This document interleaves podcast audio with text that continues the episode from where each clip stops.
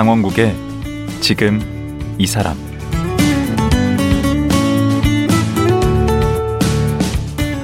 안녕하세요. 강원국입니다. 나이가 들고 건강이 나빠지면 요즘은 대개 요양병원으로 갑니다. 가족들이 돌봐주면 좋겠지만 현실적으로 어렵기 때문인데요. 몸이 아픈 당사자나 가족들의 고민은 어떻게 하면 요양병원에서도 가족과 같은 케어를 받을 수 있을까 하는 것입니다. 요양병원과 관련한 안 좋은 뉴스들을 종종 접하기 때문인데요. 환자 중심의 존엄 케어를 실천하는 분이 있습니다. 인덕의료재단 이윤한 이사장인데요. 이윤한 이사장이 실천하고 있는 존엄 케어란 무엇일까요? 이윤한 이사장 만나봅니다.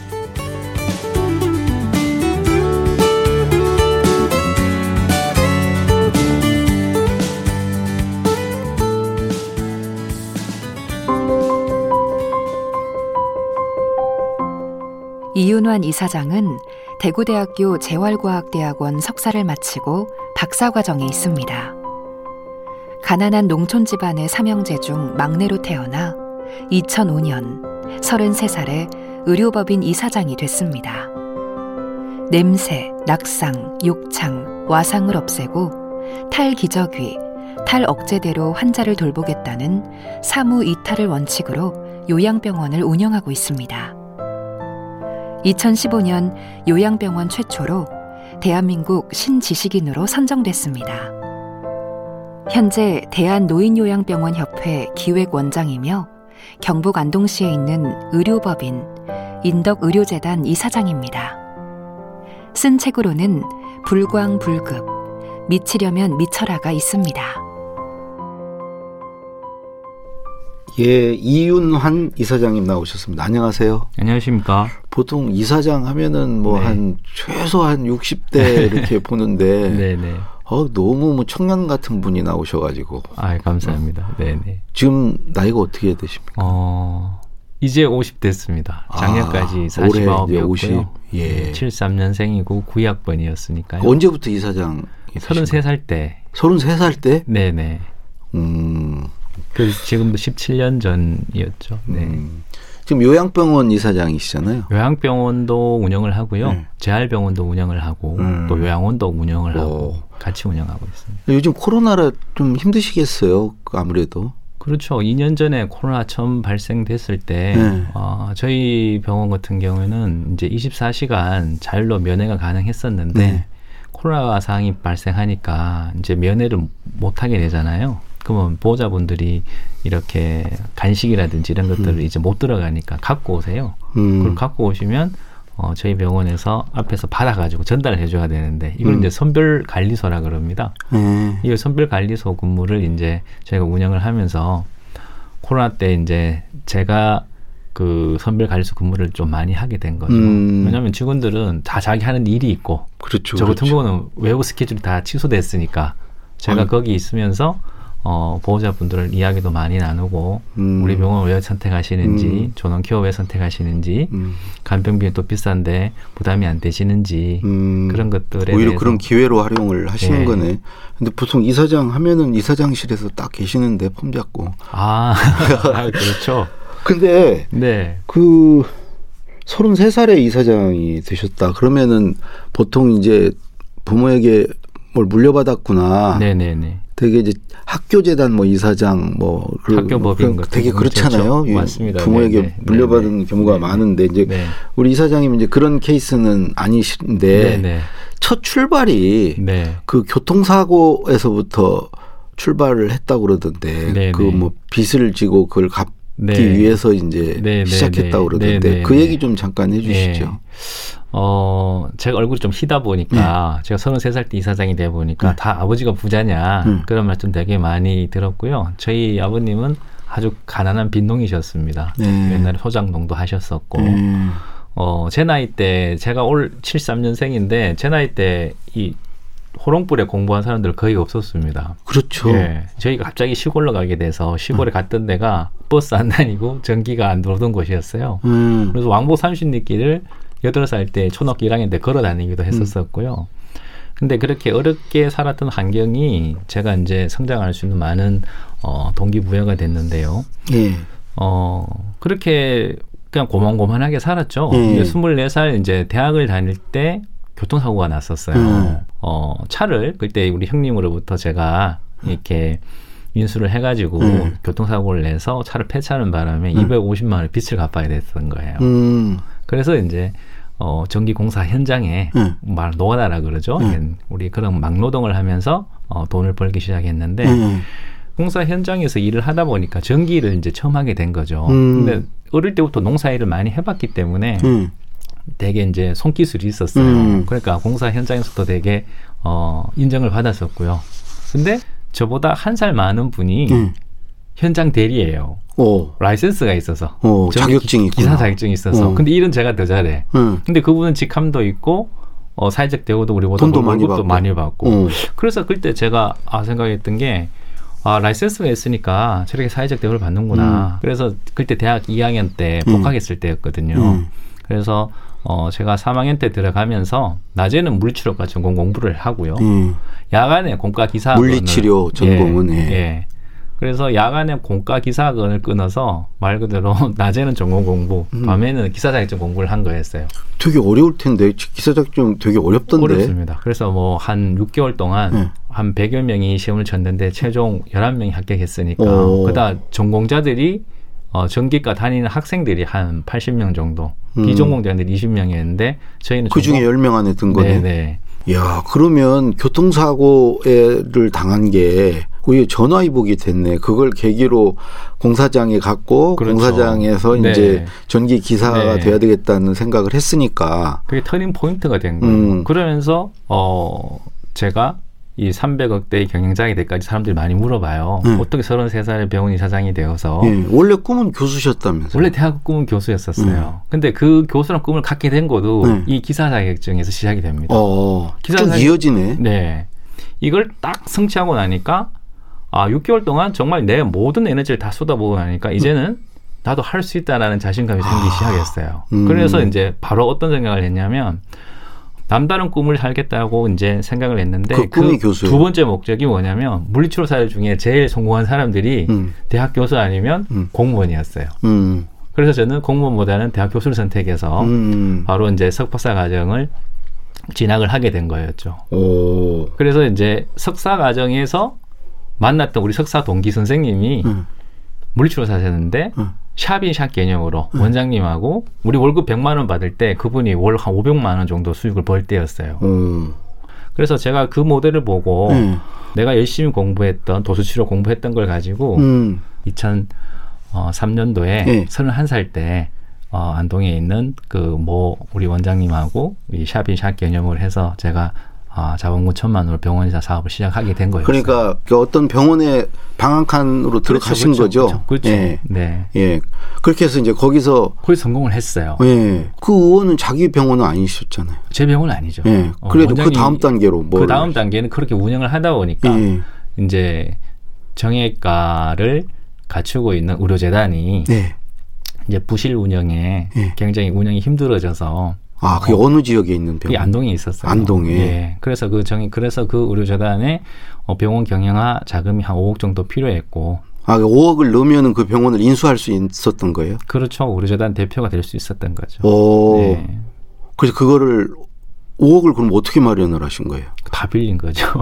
빌려서? 네네. 어, 인맥이 좋으신가 보네.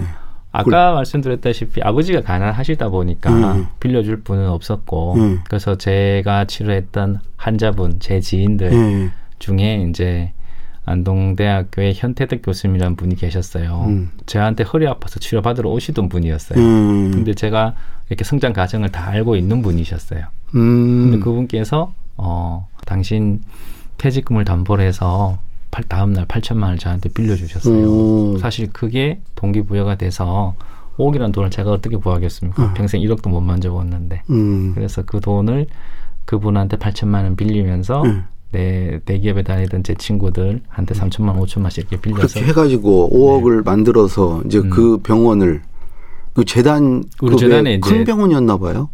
어, 정형외과만 가지고 있던 소규모 재단이었죠. 아, 그걸 어. 인수를 하셨구나. 네. 그게 이제 첫 번째 자기 병원 제, 된 거네요. 제가 이제 그 의료재단 대표로서 음. 첫 스타트를 하게 된게 네. 그때 이제 인도 의료재단의 이사장으로 취임을 하게 된 거죠. 그렇게 돼서 지금은 병원을 세 개를 가지고 계시다고. 네, 네. 그러면 이제 두 번째, 세 번째는 그때 당시에는 5억밖에 안 되는 재, 재, 재단의 전 재산이 음. 5억밖에 안 되는 재산이었고요. 지금은 저희 재단 전체 재산이 한 400억 가까이 어. 되죠. 음. 음. 그러면 그 400억 자산을 만들기까지 그 이후에 이제 어떻게 된 거예요? 그래서 제가 어 마련했던 오 경영 정상화 자금을 투입해서 그 병원을 3개월 만에 적자에서 어 흑자 3천만 원 이상 나는 병원으로 만들었고요. 오. 그게 이제 어 모태가 돼서 음. 어 요양병원을 이제 운영을 하게 된 거죠. 새로 지어서. 아, 그 다음은 직접 지으신 네, 거예요? 그때부터는 제가 다 새로 지은 거예요. 두 개를 더 지으신 거네. 한 개 경도 요양병원을 먼저 예천에 먼저 지었고요. 네. 안동에 지금 우리가 운영하고 있는 복주 회복병원, 요양병원 이렇게 어, 한 두 개 병원이 있습니다. 음. 그두 개 병원을 경멸 인수를 했어요. 부도난 병원이. 음. 그걸 이제 2010년도에 경멸 인수를 했고 아. 2006년도에 예천에 요양병원을 지었고 아. 4년 뒤에 어 600병상짜리 정신병원이 보도난 병원을 경매로 인수를 했고. 아, 그러니까 하나 짓고 하나 경매로 인수하고. 하고. 그렇게 해서 병원 세 개가 되니까 음. 저희 자산이 한 300억 정도 된 거죠. 음. 그 아마 그 과정에도 정말 할 얘기가 많으실 텐데 뭐 시간 관계상 네. 음, 그 과정은 그 정도 듣기로 하고 오늘 이제 모시려고 했던 게 존엄 케어를 하셨다고 네 네. 그래서 네네. 이제 오늘 모셨는데 우선 존엄 케어라는 게 뭔지 그 개념을 좀 알려주시죠. 음, 흔히 네. 우리가 요양병원이라고 우리가 일반 시청자분들이나 우리 국민들이 알고 있는 요양병원의 이미지는 굉장히 부정적입니다. 맞아요. 네. 거기로 모셨다고 그러면 왠지 불효자 된 것 같고 그리고 나쁜 곳에 모셨다 이런 음. 생각이 드는 이유가 음. 언론에 비춰진 요양병원의 모습은 음. 뭐 환자를 묶어놓고 밥도 맞아. 제대로 주지 않는다, 인권을 탄압한다라는 음. 것들이 언론에 많이 나왔기 때문에 요양병의 부정적인 인식이 굉장히 많죠. 음. 그래서 저희가 어, 이야기하는 존엄 케어라는 것은 음, 인간의 기본 권리를 지켜드리는 거예요. 음. 묵지 않을 권리가 있고 묶이지 않을 권리가 있고 기저귀 차지 않을 권리가 있고 싫으면 싫다고 표현할 권리가 있어요. 음. 근데 우리 한국의 간병 보험이 안 되는 현실에서는 환자의 이런 기본 요구가 예. 묵살되는 게 현장이죠. 어. 그래서 이렇게 어, 환자의 기본 인권을 지켜드리는 것을 정의라 할 수 있는 겁니다. 음. 이른바 저희가 사무 이탈이라고.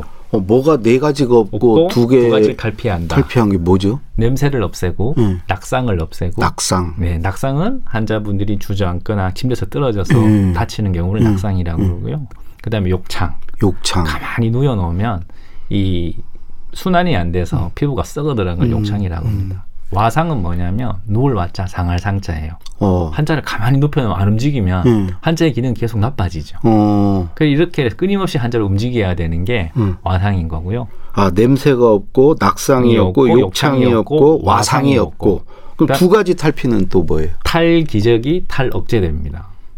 아, 억제제는 뭐죠? 억제제는 어, 치매 예를 들어서 음. 치매 환자분들이 계시면 치매 환자분들이 막 소리 지르고 좀 힘들게 하고 이렇게 하면 환자를 묶어 버려요. 음. 왜?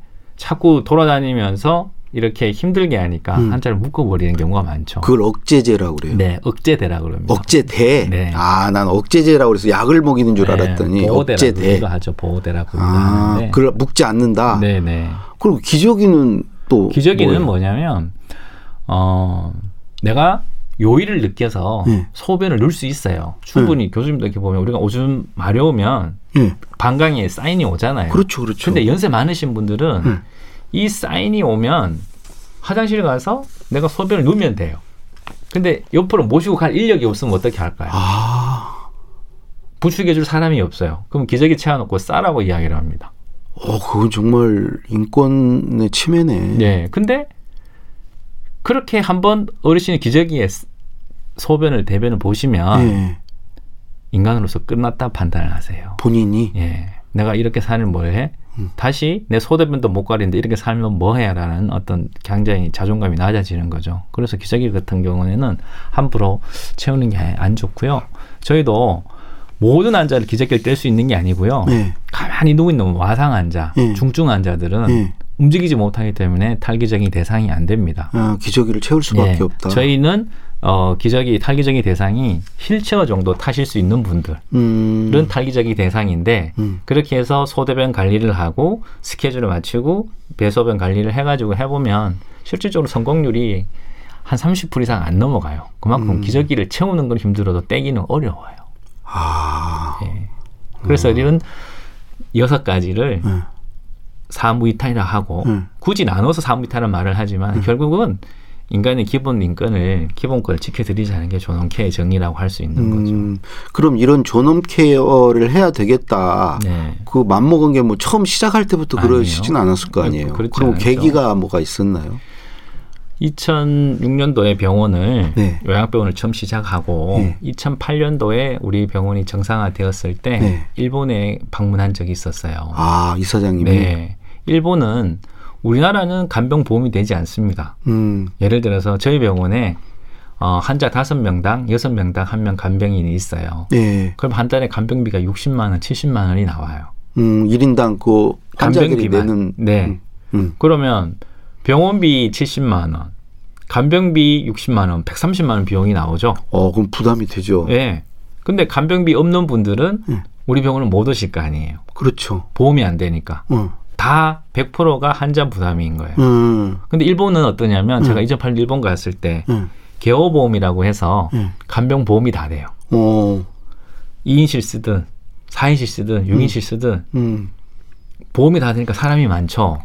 음. 돌볼 사람이 많은 거고 오. 제가 갔을 때 그 병원은 냄새도 없었고요. 묵지도 않았었고 와상도 없었습니다. 정말 편안한 우리 한국하고 모습이 달리 2006년에 이미 2008년도 8년에 개업보험을 일본에서 2000년도에 시작했거든요. 어. 우리보다 8년 빨리 시작했어요. 음. 지금 우리가 아직 간병 보험이 안 되니까 음. 일본이 우리보다 20년 빠른 거죠. 음. 근데 일본도 간병 보험 되기 전에는 우리하고 똑같았습니다. 음. 거기도 한 잔 묶어놨고 냄새나고 강릉이가 엉망이었어요. 음. 근데 거기는 간병보험이 되면서 아, 그게 결정적이구나. 2000년도부터는 지금까지 일본이 전 세계에 노인 노래의 천국이 된 거죠. 음. 일본이나 우리는 네. 이렇게 유교적인 문화를 좀 가지고 있잖아요. 네. 근데 어, 일본은 어, 저희 노령화 시대를 겪으면서 개업보험, 간병보험을 하게 되면서 음. 그렇게 급격하게 좋은 시스템을 갖춘 거고 음. 한국에서는 아직 그게 안 되는 상황이어서 2008년도에 일본을 보고 굉장히 충격받았죠. 그래서 이걸 한국도 간병 보험이 되면 음. 이거 가능하겠다고 생각하고 그냥 돌아왔습니다. 음. 근데 이제 간병 보험은 안 되는데도 불구하고 5년 뒤에 어. 2008년도 갔다 와서 음. 계속 어 이걸 못 하고 있다가 네. 2013년도에 전원 케어를 시작하게 된 거죠. 그러면 지금 이사장님 하는 요양병원 내 내는 어떤 간병비를 그 이제 받는 데가 있을 거 아니에요. 그 수준에서 네네. 그 수준에서 받는 다른 병원과 지금 이사장님 병원을 비교했을 때그 네. 그 간병인 한 명이 담당하는 환자의 수가 네. 다르겠네요. 음 비슷합니다. 비슷한데 어떻게 그게 가능하죠? 예를 들어서 저희가 5대1 간병을 하면 네. 환자 5명당 간병인 한 명을 써요. 네. 근데 저희는 시스템이 예. 조넌 케어를 시작을 해서 예. 다섯 명의 그 환자가 있지만 돌보는 간병사 한 분이 있지만 음. 이 다섯 명을 한 분이 목욕을 다 시키잖아요. 음. 일주일에 한 번 목욕시킨다고 해서 냄새가 안 나진 않습니다. 음. 요실금을 있거나 설사일간에 두 번 씻겨야 되거든요. 음. 이럴 때는 저희가 간호사들이 목욕을 같이 도와줍니다. 두 번, 세 번 씻길 때. 음, 간호사가 더 고생을 그렇죠. 하시는 거네. 그래서 간병사 혼자서 할 수 있는 일이 아니거든요. 아. 그래서 그때는 우리가 일촌을 만들어서 네. 그 환자 일촌도 저도 일촌이 있고 간호사들도 일촌이 있어요. 그럼 음. 일촌들이 와서 목욕 같이 시킬 때는 간병사와 같이 도와줍니다. 아. 혼자 해야 되는 일이 협업 시스템을 만들어서 냄새를 없앨 수 있었던 것입니다. 예. 그리고요. 그다음에 이제 낙상 방지를 위해서 음. 낙상이 높은 침대에서 환자분들이 떨어지는 경우가 많아요. 그렇죠. 그래서 그걸 방지하기 위해서 예. 온돌 병동을 만들었어요. 침대를 아. 없애버리고 환자들이 기어 다니고 굴러 다니게 만들었죠. 음. 보기에는 안쓰러워요. 환자분들이 이렇게 굴러서 굴러서 가는 게. 네. 근데 그렇게 구른다는 것은 몸에 있는 근육을 쓰는 거고 아. 팔 다리 근육을 움직이는 거죠. 음. 침대에서는 침대란 공간 작은 공간에서는 움직이지 못하는 거잖아요. 음. 그래서 그러네. 온돌 병동이 되게 좋아요. 오. 환자들한테 좋아요. 근데 음. 직원들 입장에서는 힘들어요. 왜? 한, 허리를 침대에서 있으면 기저귀 갈 때도 조금만 구부리면 되잖아요. 아. 근데 온돌병동에는 바닥까지 허리를 구부려야 되니까 직원들은 힘들죠. 오. 환자들한테는 되게 좋은 공간이에요. 네. 욕창은요? 욕창은 두 시간마다 체위 변경을 해야 돼요. 두 시간마다 그렇죠. 체위 변경을 하면 욕창 안 생깁니다. 음. 근데 간병사님들이 저렇게 시계만 보고 있지 않거든요. 음. 시계만 보고 있지 않기 때문에 음. 저희는 두 시간마다 방송이 나와요. 아. 지금은 환기 체위 변경 시간입니다. 방송이 나오면 음. 그 방송 나오면 문 열고 환기 시키고 환자 체위 변경을 하는 거죠. 음. 평상시에 해야 될 일들을 매뉴얼로 만들었던 거예요. 그 마지막으로 와상. 와상. 예. 노을 와자 상할 상자. 음. 환자가 가만히 있으면 나빠지잖아요. 음. 그래서 끊임없이 환자를 움직이게 하기 위해서 저희가 일요일 날 병원에 제가 한번 조정켜 처음 할때 네. 일요일 날 병원에도 나와 봤습니다. 네. 병원에 일요일 나오니까 환자들이 다 잠만 주무세요. 음. 왜? 일요일 날 물리치료사도 안 나와요. 음. 작업치료사도 안 나와. 음. 간호사들도 듀티번, 교대번 환자들 나오는 거죠. 교대 직원들만. 그러니까 음. 직원이 최소다 보니까 할 수 있는 게 없는 거예요. 음. 그 잠만 주무셔. 근데 중풍이 오는 이렇게 마비가 오는 환자들이 명절이 4일 동안 연휴가 생기면 어떻게 될까요? 매일 물리치료 받아서 이렇게 다 펴놨던 환자들이 아. 4일 쉬어버리면 이렇게 되는 거예요. 굳어, 어, 다시 굳겠네. 그럼 4일 전 상태로 돌아가는 게 아니라 예. 한달 전 상태로 몸이 돌아가요. 예. 그래서 이걸 방지하기 위해서 어, 저희가 공휴일 프로그램을 만들어서 환자분들이 공휴일에도 침대에서 벗어나서 움직이게 하기 위해서 김밥 만들기, 유부초밥 만들기를 음. 프로그램 당직을 우리 직원들이 돌아가면서 환자분들을 휴게실로 나오게 해서 그 프로그램을 진행합니다. 그걸 공률 프로그램이라 그래요. 그러면 한 번 벗어 나오죠. 음. 또 공률 물치료 받기 위해서 한 번 나오죠. 음. 그래서 공률도 하루에 두세 번씩 침상에서 벗어나게 하는 게 이게 와상 프로그램이에요. 음. 아 이거는 뭐 요양병원만이 아니라 다 필요한 집에서 거예요. 부모님 이렇게 모시는 아, 당연합니다. 눕혀놓을 게 예. 아니고 끊임없이 네. 움직이게 해야 돼요. 다 이렇게 끊임없이 움직이게 네. 해야 돼요. 그냥 안 나오니까 음. 우리 휴게실에서 맛있는 고기 반찬 해놓고 음. 병실에서 드시면 고기 반찬 안 주시고 음. 이렇게 휴게실에 나오면 특식을 만들어 나와요. 음. 뭐 쌈이라든지 야채라든지 그런 걸 만들어 놓으면 어르신들이 그거 드시기 위해서 한번 나오시거든요. 이렇게 해서 끊임없이 환자들은 움직이게 해줘야 되는 거죠. 그래서 조농 케어라는 것 자체는 실질적으로 간병만에 대해서 되는 게 아니라 음. 간호사, 의사 모든 직종들이 참여가 돼서 그런 시스템을 만들어야 되는 거죠. 아 그러면 간병인뿐만이 아니고 간호사라든가 음. 그 병원 측 네. 이게 이제 같이 협력해서 가능하다는 얘기인데 네, 네, 네, 네. 그게 어떻게 해서 이게 가능해진 거죠 조농 케어가? 제일 처음에 우리가 시작할 때그 네. 우리가 직원들한테 우리가 병원 세 개를 운영을 하면서 우리가 매출이 300억이 넘어갈 때 어, 저도 어렵게 사업을 했으니까 음. 이제 돈 벌어서 열심히 잘 먹고 잘 사는 게 인생의 목표였잖아요. 그렇죠. 더 키워야지. 예. 그래서 음. 38, 40세쯤 돼서 재단 세 개를 병원 세 개를 운영을 하고 수익이 어느 정도 났을 때 음. 제가 어, 생각을 바꾸게 된 게 계기가 있어요. 오. 우리 회식 때 우리 일본에 같이 갔던 간호사였었어요. 음. 우리 간호사였는데 당신 부모님이 아프면 우리 병원에 환자를 모실 거냐라고 제가 물어봤어요. 음. 그러니까 일본에 같이 갔다 왔던 우리 간호사였어요. 음. 그 일본 모습을 보고 왔죠. 어. 우리 병원에 일본 같으면 자기 부모를 모실 수 있는데 음. 우리 병원은 사실 자기는 내 직원이지만 자신이 없다고 이야기를 하는 거예요. 아, 그 직원 참 눈치는 좀 없네. 그게 이사장한테 할 말인가? 근데 제가 그때 사실 좀 충격을 받았고. 근데 그것에 오히려 또 충격을 네. 저 같으면 화를 버럭 낼 텐데 자기 직장에 못 모신 이제 내 직원이 내 부모를 우리 병원에 못 모시는데 네. 우리 어디 가서 우리 병원에 환자 오세요라고 이야기를 할 거냐. 음. 그래서 저희가 그때 수익 경영을 이제 포기하자. 아. 그래서 가치 경영을 바꾸자. 아, 돈 더 버는 거 예, 포기하고. 이제 이제는 돈 안 벌어도 돼. 음. 이제 수익을 더 내는 거 중요하지 않고 음. 이제 환자들한테 어떤 서비스를 할 것인지에 대해서 어. 우리가 고민하고 그에 대한 거에 대해서 준비를 하자. 음. 그래서 우리가 자동 침대도 네. 700개를 다 바꿨어요. 그 자동 침대라는 게 보통만 누르면 네, 올라갔다 올라가는 거. 그거 대학병원 가도 대학병원 다 있지 않은데? 다, 다, 없죠. 그래서 우리는 전 침대를 자동 침대로 다 바꿨던 막 돌려야 되는데. 예. 식사 때마다 이걸 돌려야 되잖아요. 음. 그럼 그 자동 침대를 바꿔주면 그 시간대에 간호사들이 아니 간병사님들이 식사하면 돼. 그러면 자기 노동이 줄어들잖아요. 그렇죠. 그러면 환자를 돌볼 수 있는 시간이 많아지니까 음. 서비스 질이 높아지죠. 음. 그러니까 우리가 예천에 네. 안동에 시골에 있는 병원이 있지만 저희가 그렇게 우리는 돈 비용이 3억이 들어갔어요. 음. 없어졌어. 음. 대신에 간병사님들이 노동 강도가 떨어졌죠. 어. 만족도가 올라가니까. 그 돈이 없어진 건 아니네. 예. 네. 그게 저희는 대기 환자 걸리니까 공실이 없어지는 거예요. 어. 그러니까 순환이 되는 거죠. 선순환 음. 되는 거죠 수익이. 음. 음. 그래서 어, 우리 간호사의 그 말 한마디가 음. 우리가 조동키를 시작하게 된 거였고 음. 그렇게 인해서 뭐 자동 침대뿐만 아니라 음. 저희 병원에 치유생사도 있고 숙가 뭐라고요? 치위생사. 치, 아, 치위생사. 치과가 아닌데 치위생사가 있을 필요가 없잖아요. 아. 치위생사 구강 관리도 하고, 네. 그 다음에 이 중풍 환자들은 못 삼키니까 음. 연나 기능을 도와주게 하는 그런 기능도 하거든요. 음. 그러면 이제 회사는 투자했지 꼭안 해도 될 때 많은 투자를 좀 돈을 많이 쓴. 거죠. 한 네. 달에 네. 저희가 조정키어 시작하면서 네. 간병비만 적자가 8천만 원 났어요. 한 달에 월 8천만 원.